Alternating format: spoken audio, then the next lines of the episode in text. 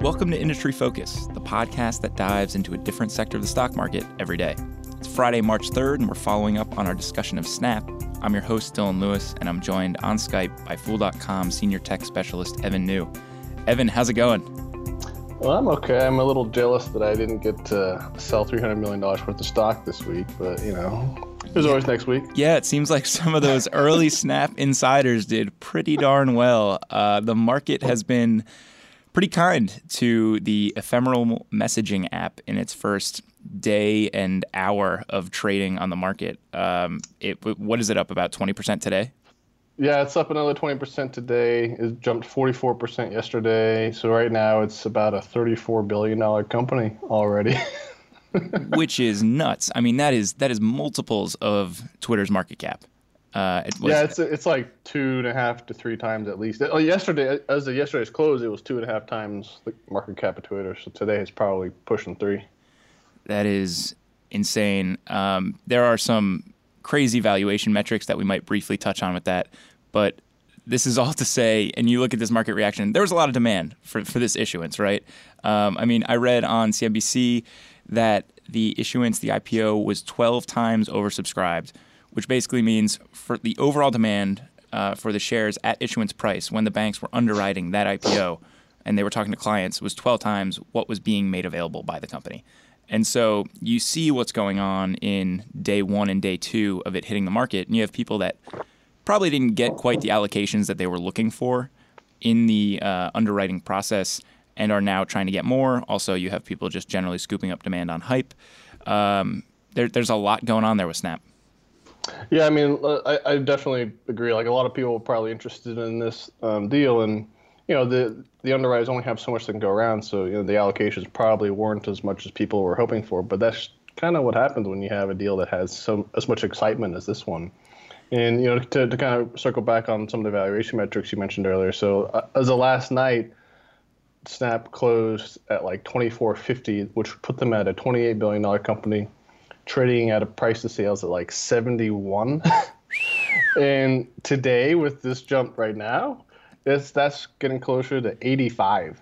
So at a 30, you know, because they did about 400 million in revenue last year, and if they're at 34 billion, that's 85 times sales. it's just insane. that is crazy. And and we had talked about in the episode two, we did two weeks ago, looking at Snap's S1, what a rich valuation it was going to be coming in at and that was when they were speculatively somewhere between 20 and 24 billion uh, mm-hmm. on this issuance. And to see it go up even more continues to raise those red flags that we were talking about. And and listeners, uh, this episode is going to be more of a follow on the IPO and some news that we've seen recently about the company. Um, the deep dive that was very core business metrics oriented we did two weeks ago. So you can always go back and check that one out for a discussion of user base and kind of monetization and the approach there but um, just a heads up. So, um, one of the news items that I wanted to touch on was a look at lockup period with the IPO.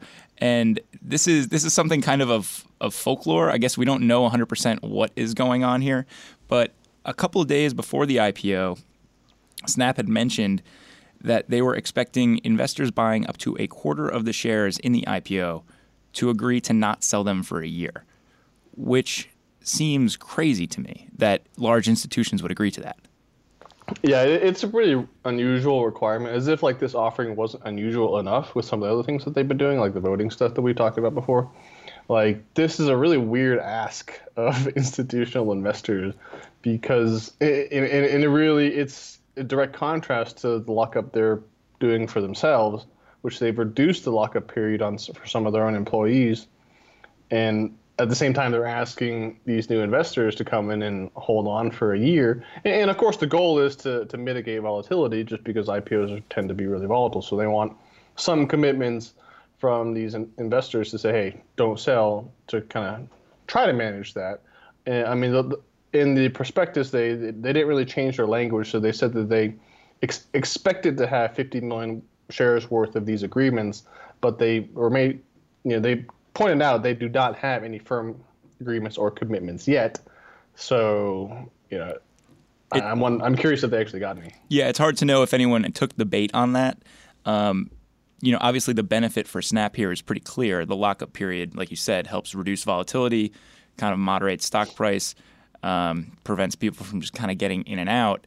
Um, it incentivizes people to buy and hold, but if they did wind up getting, you know, some people to go into these binding commitments, that might be another reason why the stock is moving so wildly uh, in the first couple days. You know, we talked about how only about 200 million shares uh, being issued, and if 50 million of them, or you know, any fraction of them, are also not a part of that because you know they can't be sold once they've been issued, uh, then that's obviously going to restrict the supply that's out there for people looking to scoop up shares.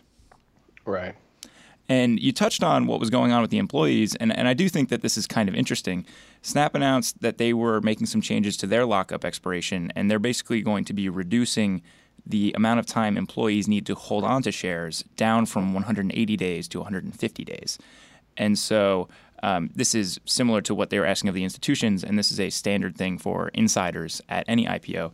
Um, but what you'll wind up seeing because of this is, I'm guessing, a decent number of shares becoming available in late July. Right. So you know that, that's always something that anyone that's looking at trading an IPO should always be aware of is these lockups, which which tend to put a lot of selling pressure on stock. I mean, I wonder if Snap will do kind of a secondary offering um, in a few months just to just for you know employees and uh, selling shares. Um, where they're not actually raising money, because you know that you know that's not uncommon these days for companies to do these these kind of follow-on secondaries shortly after the IPO, uh, purely as a way to ma- manage volatility associated with lockup expirations, because that way they can just kind of, if if you know you have a bunch of employees and investors from before that want to sell, you can set up a secondary offering and do it in a more structured and more orderly way without flooding the open market with like all these sell orders that pushes the price down.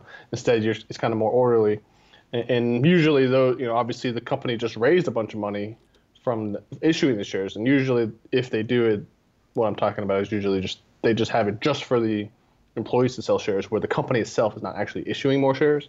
So I, I wonder if they'll do that because you know it does seem like they're concerned about volatility, and that you know is something that companies do these days. Yeah, I also do think it's a little interesting that the commitment that they were looking for from some of these large in, large institutions was beyond the period that they were asking employees and the co-founders and early investors to hold on to the shares of the stock. So it kind of sends a mixed message. a little bit, but um, you know they're clearly looking for long-term buy and hold folks there.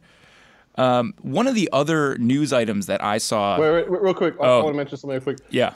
I think it's even more ridiculous that whole one year period because during their roadshow, some investors were asking, "Where do you see yourselves in five years?" Which is like a standard interview question, or you know, like it's a yeah. question that you should be able to answer. I think I had to answer that when I was coming to the Fool. Yeah. Yeah, and yeah, it's a very common question in general, and it's not an unreasonable question to ask, particularly for you know, an investment. And if they're asking you to hold on for a year, and, and apparently, you know, I was reading some reports about the roadshows and they couldn't even answer that question. So a lot of investors are like, "Where are you going to be in five years?" And they're like, "I don't know," which is like, really, like you don't have a long-term vision or any answer at all. Like they just didn't really. They kind of like dodged the question, which I thought was really suspicious. But you know that might be the perfect transition into the next section that we're going to be talking about. um, there had been some news coming out about their hardware business, and last episode we talked about how Snap is saying we are a camera company Yet they currently make a very tiny amount of money from their spectacles camera glasses. I think some 96, 98% of Snap's revenue currently comes in via ads. Um, so we got two pieces of news when it comes to hardware. Uh, originally, they only sold these spectacles at specific locations via vending machines. And so they were these kind of like tech insider moments where they'd find out that there was a vending machine somewhere in San Francisco and it'd be flooded with people in line down the block forever. It was very novelty. It was very buzz oriented. Um, they've announced that you can now buy the spectacles online at spectacles.com for just $130, which seems pretty expensive for for basically glasses that capture uh, what your smartphone does.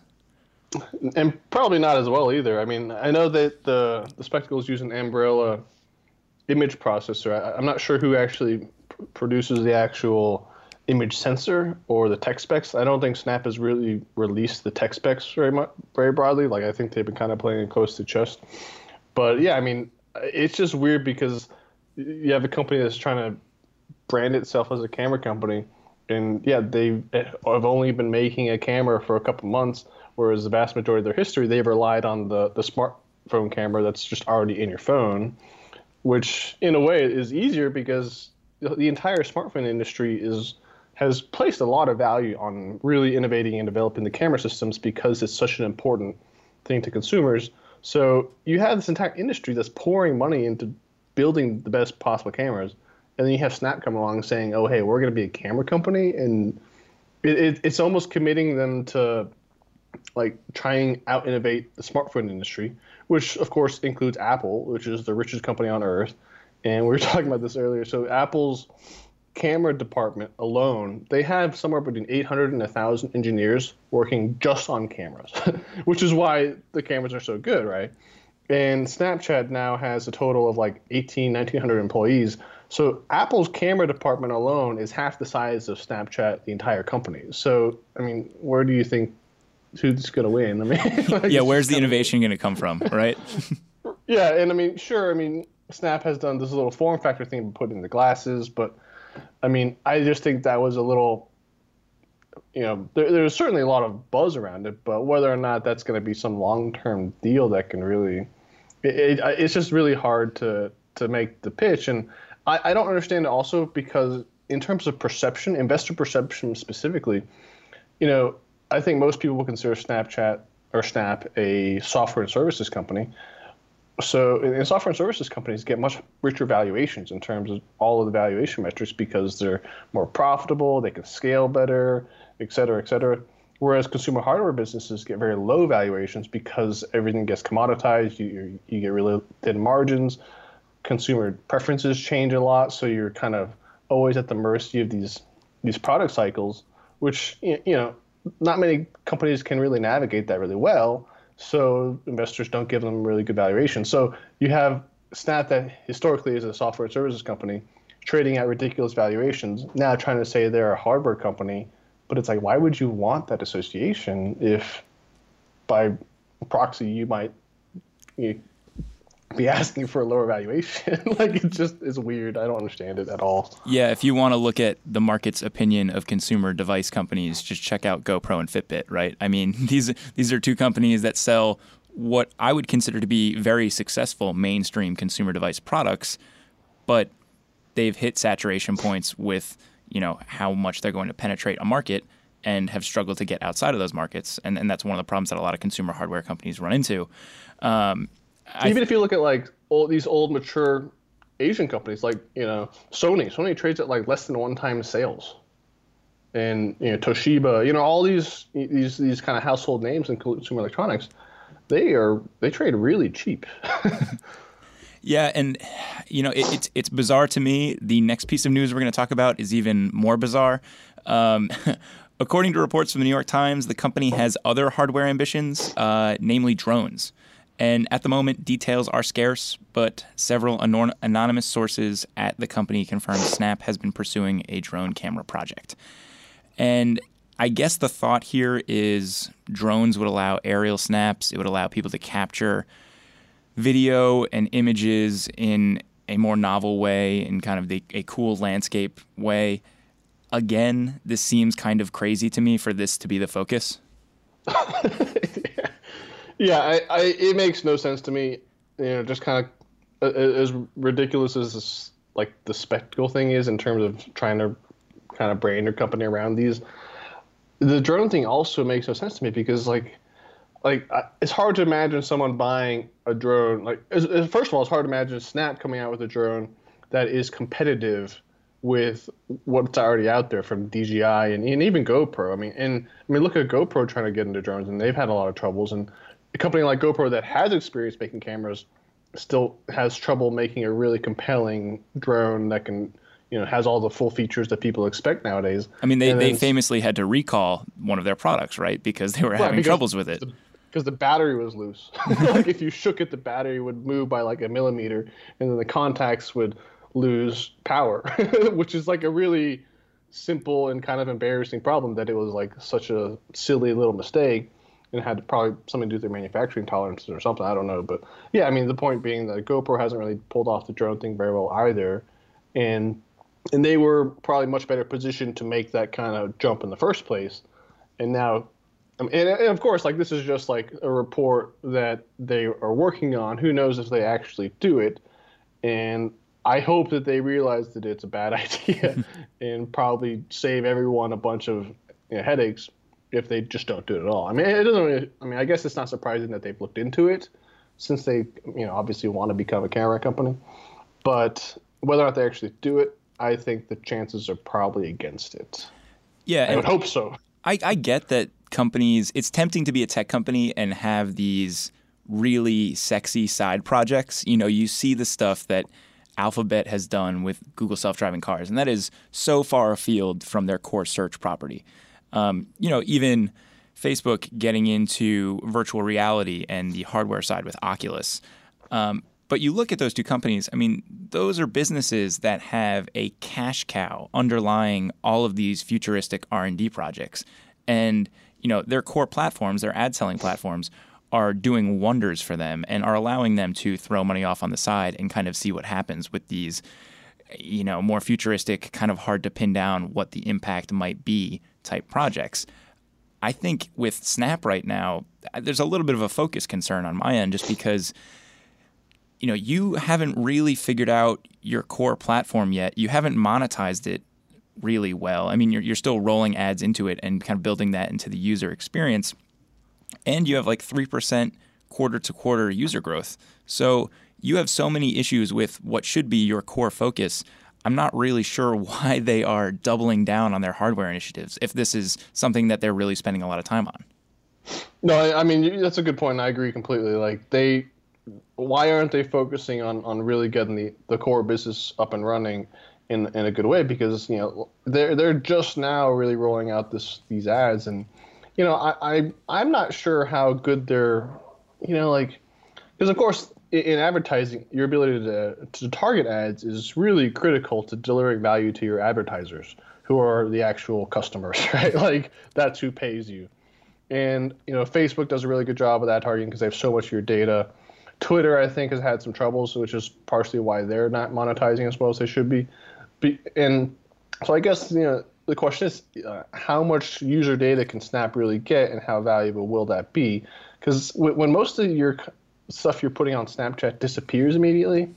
Like, how are they? What kind of data can they gather that's going to be really useful to turn around and use for for targeting? I mean, it's kind of the same thing in Twitter. You know, a lot of the time you can people can view tweets publicly without ever signing in, which limits Twitter's ability to gather data on them, which is also why it's you know kind of harder for them to to monetize their users. So, I mean, it's it's a big question on execution going forward and how they can actually really really grow this ad business if they can, if they'll do it well, because they're very new to this. Yeah, it's it's something that I think they still really have to figure out. You you look at the data points that Facebook and Google have on their users, and you're right. It, it's it's totally different. The profile is so robust for what people have uh, on their Facebook users, just because you know they know all my interests, they know the stuff I like, and, and they're able to incorporate that into the algorithms that they wind up using to feed stuff up to me. Um, you know, Google knows exactly what you're searching for and can serve up hyper relevant stuff. Um, with Snap, they know your friends, they know your demographic, and they know maybe some of the outlets that you're typically interested in, you know, on, on the story side. But I think that they still need to do a ton to figure that out. And I'd rather see them doubling down there than going further afield with some of these hardware projects. Yeah, I mean, just the whole hardware thing and uh, the big emphasis on hardware in general is really just confounding to me. I don't understand why they're doing it or why they're trying to make this pivot or whatever, if you want to call it a pivot because um, yeah i mean they should just get down to working on their the actual ad platform focus on the software and services stuff before they really start dabbling in this hardware stuff because hardware is hard. Well and the way that their hardware is set up too you know the spectacles are built in to integrate with snapchat. They're not really an all inclusive like a, a device that you can use across platforms and well, well you, you can't export uh, and then it exports like a, a, circular format versus the kind of square format that most people see. So there there is a way that you can export it uh, content that you take on spectacles, but like but, yeah, it, it's it, yeah. I mean the point being like it, you would think that they would want to tie exclusively to the platform, but then that's like why would you buy some product that only is available for this platform, and then oh or and conversely why would you if it's not a good product like why would you buy it if it works on all platforms unless it's just the best product out there? You know what i mean? It's this mm-hmm. really weird catch 22 because like it's like imagine would you buy a product that can only submit stuff to, to facebook or something? Like it's just it doesn't make any sense. No but yeah. that would be like the differentiating factor. But yeah, it, it, the whole strategy makes no sense to me.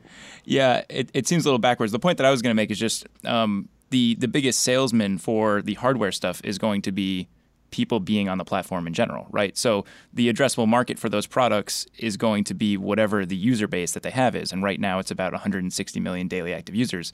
So the most compelling way to make that hardware business look appetizing is to continue to grow that user base, and then maybe you have people that want something that's a little bit more dedicated. I'm still skeptical of that, but ultimately that logic ties back to build the platform out and grow the user base and worry about hardware second, right? Yeah, agree. so, Evan, I maintain my I'm not touching this stock position at this point, um, given the company strategy that we just talked about and the valuation. Those are two things that are big red flags for me. But I'll also say I'm just very generally against buying a super high growth company in its first few quarters after going public simply because there is so much volatility in the share price. Um, if you look back at the big tech IPOs from 2016, uh, I think there are three that really of note: Twilio, Nutanix, and LineCorp. Twilio IPO'd at 15 bucks. Shares popped 90% on the first day, ran up to over 60 bucks a share in September, and have fallen back down to the high 20 cents. Nutanix priced at $16. Shares popped 145% on the first day, and they currently trade somewhere in the mid 20s. Lastly, LineCorp priced at $32. Shares popped 27% on the first day, currently trade in the mid 30s. And what you will see with all of those is huge first day trading spikes, a lot of enthusiasm, and then kind of a fallback down to a much more moderate valuation. Um, of those three, only Twilio is above where shares were where they ended on day one, and they're up about 10%. And so I run through that list just to highlight there's a ton of volatility and a ton of hype that comes into these early tech companies. And it's okay to sit on the sidelines. Even if you are a Snapchat bull, it might make sense to kind of hang back a little bit and let the market settle on a little bit more of an agreed upon price. Let some of those, you know, early employees uh, actually sell their shares when the lockups expire and have a little bit more supply out there on the market. And you might wind up getting a better price for what you're buying. Yeah, I mean, just even if you like the company, doesn't mean you have to like the stock. Right. right? Yeah. No, it's absolutely these, true. At these current at these current levels, for sure. I mean, and, and I'll say like I, I like the platform. Like I, I, I use Snapchat. I've used it for several years. Uh, it's a cool way to mess around with my friends. Um, I'm not sold on the business case yet, and I'm certainly not sold on the stock. But um, you, you can like one without liking the other, or liking all three for that matter. Right. I mean, it's just a valuation. And and when you say when we talk about the valuation struggles, some of the business struggles that we see for the company, we're not the only ones out there. I think there are a lot of people that are bearish on Snap, and I think the average investor out there sees all that bearish sentiment and says, "Okay, well, I'm hearing that it's overvalued." To me, that triggers the idea of maybe I should short it or use some options to make a bearish bet against the company. And I've actually seen some murmurs on this uh, on Twitter, and I think someone might have written in on the Motley Fool podcast group about this. Um, I'm generally against advising anyone to short anything because the downside can be pretty catastrophic. But I think it's a question we see a decent amount around these types of times. Evan, you want to explain a little bit why investors can't do any shorting right now, and there isn't really much they can do in the ways of options at the moment? Right. So, I mean, technically, you can short um, a stock early on, like shortly after going public, but it's really hard just because you know, if you think about who actually got shares, you know, you have underwriters, you have underwriters and investors, um, institutional retail. And you know, of, of, course, when you short a stock, you're borrowing the shares to, to go sell, and then you need to buy them back at, at a later time, ideally at a lower price to um, to return them. But there's not a lot of people in the early day, in general, of, of IPO that are a willing to lend their shares, and, and b just you know, there's just really not a lot of supply on the on the lending side in terms of securities lending. Um, so there's really just not a lot to, to go around, and uh, and a lot of the time also to, to add on to that, a lot of brokers can set their own internal requirements to mitigate their own risk exposure. Um, so, for example, I used to work at Charles Schwab, and you know, Schwab's very conservative, and they, you know, they they they really don't like taking a lot of risks. So, it, most IPOs, they you can't, they're not even marginable for the first like 30 small days, and they, you know, you really just can't short them if if, if Schwab doesn't let you, you know, ha- have them in a margin account. So, uh, but that's just Schwab. I mean, every broker will have their own requirements, but yeah, so it's just really hard to actually short shares directly. And even if you could, it's, I mean, you know, like you mentioned before, it's so volatile, so it's just kind of a crapshoot either way. So it's probably not a really great idea to to go short a stock that just went public, just like you know as soon as you can, just because it's a tricky proposition to begin with. In terms of options, uh, options get issued, you know, every so often, and uh, you know the first time that a stock can technically be eligible to have options created for it is about five days after the IPO. Uh, so it's up to the exchanges, the options exchanges, to decide if they want to create these contracts in the Options Clearing Corporation.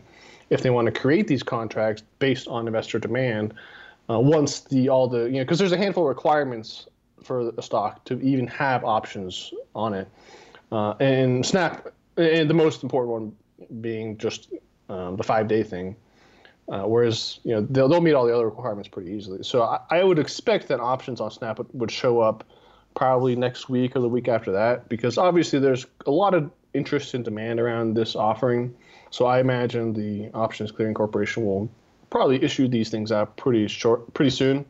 And if you want to bet against it, I mean, which to be totally honest, I'm thinking about doing. uh, I mean, using options is, is, you know shorting is, is certainly very risky in sort of options. So these are both obviously very risky in general. But I think with if you I mean, with options, there are a million strategies you can put together with options, but I think you could put a put together a bearish strategy with options in a way that also controls your risk better, also, versus if you short it just straight out. I mean, theoretically, you have unlimited downside if the stock just keeps running like it does. But with, with options, you know, depending on what strategy you pick, you can pick some that are actually a little bit more conservative in terms of your risk exposure. But yeah, I'll, I'll be keeping an eye out because I, I think it'll come down pretty soon. Yeah, I think that that options discussion might make for a great industry focused episode in the future. Uh, I think for fools out there that are seeing what is going on with Snap, you always have to kind of remind yourself that nothing about the core business has changed uh, from the day before it went public to today, right? All of the key quarterly financials and business metrics that we like to look at are exactly the same as they were before. Um, it's just that market sentiment and hype has pushed the stock up. Um, if you continue to like it at that valuation, then it doesn't really matter uh, for people that are a little bit more sensitive to high valuation stocks. Obviously, that might keep you out of it. Uh, yeah, any- I think it's. Uh, I mean, I think the market will sober up pretty quickly. we'll see, and, and, I mean, this will be one of the companies that I think we talk about a ton in 2017. Um, a lot of people know it. It's consumer facing, and clearly there's a ton of interest just based on the way the market's been treating it so far in its first day and a half or so trading. So more to come. Uh, anything else before I let you go, Evan? No, I think we covered it. All right. Well, listeners, that does it for this episode of Industry Focus. If you have any questions or if you just want to reach out and say hey, you can always shoot us an email at industryfocus at fool.com or you can tweet us at MF Industry Focus. If you're looking for more of our stuff, you can subscribe on iTunes or check out the Fool's family of shows at fool.com slash podcasts. Also, we're having a happy hour slash meetup if you're going to be in the Austin area for South by Southwest. Just want to give you guys a heads up. If you want to drop us an email at industryfocus@fool.com, like I said before, uh, we'll get you all the details, but there'll be a decent crew of fools out there, and we'd love to meet up with some members and people that follow the shows. As always, people on the program may own companies discussed on the show, and the Motley Fool may have formal recommendations for or against stocks mentioned. So don't buy or sell anything based solely on what you hear. For Evan Niu, I'm Dylan Lewis. Thanks for listening and Fool On.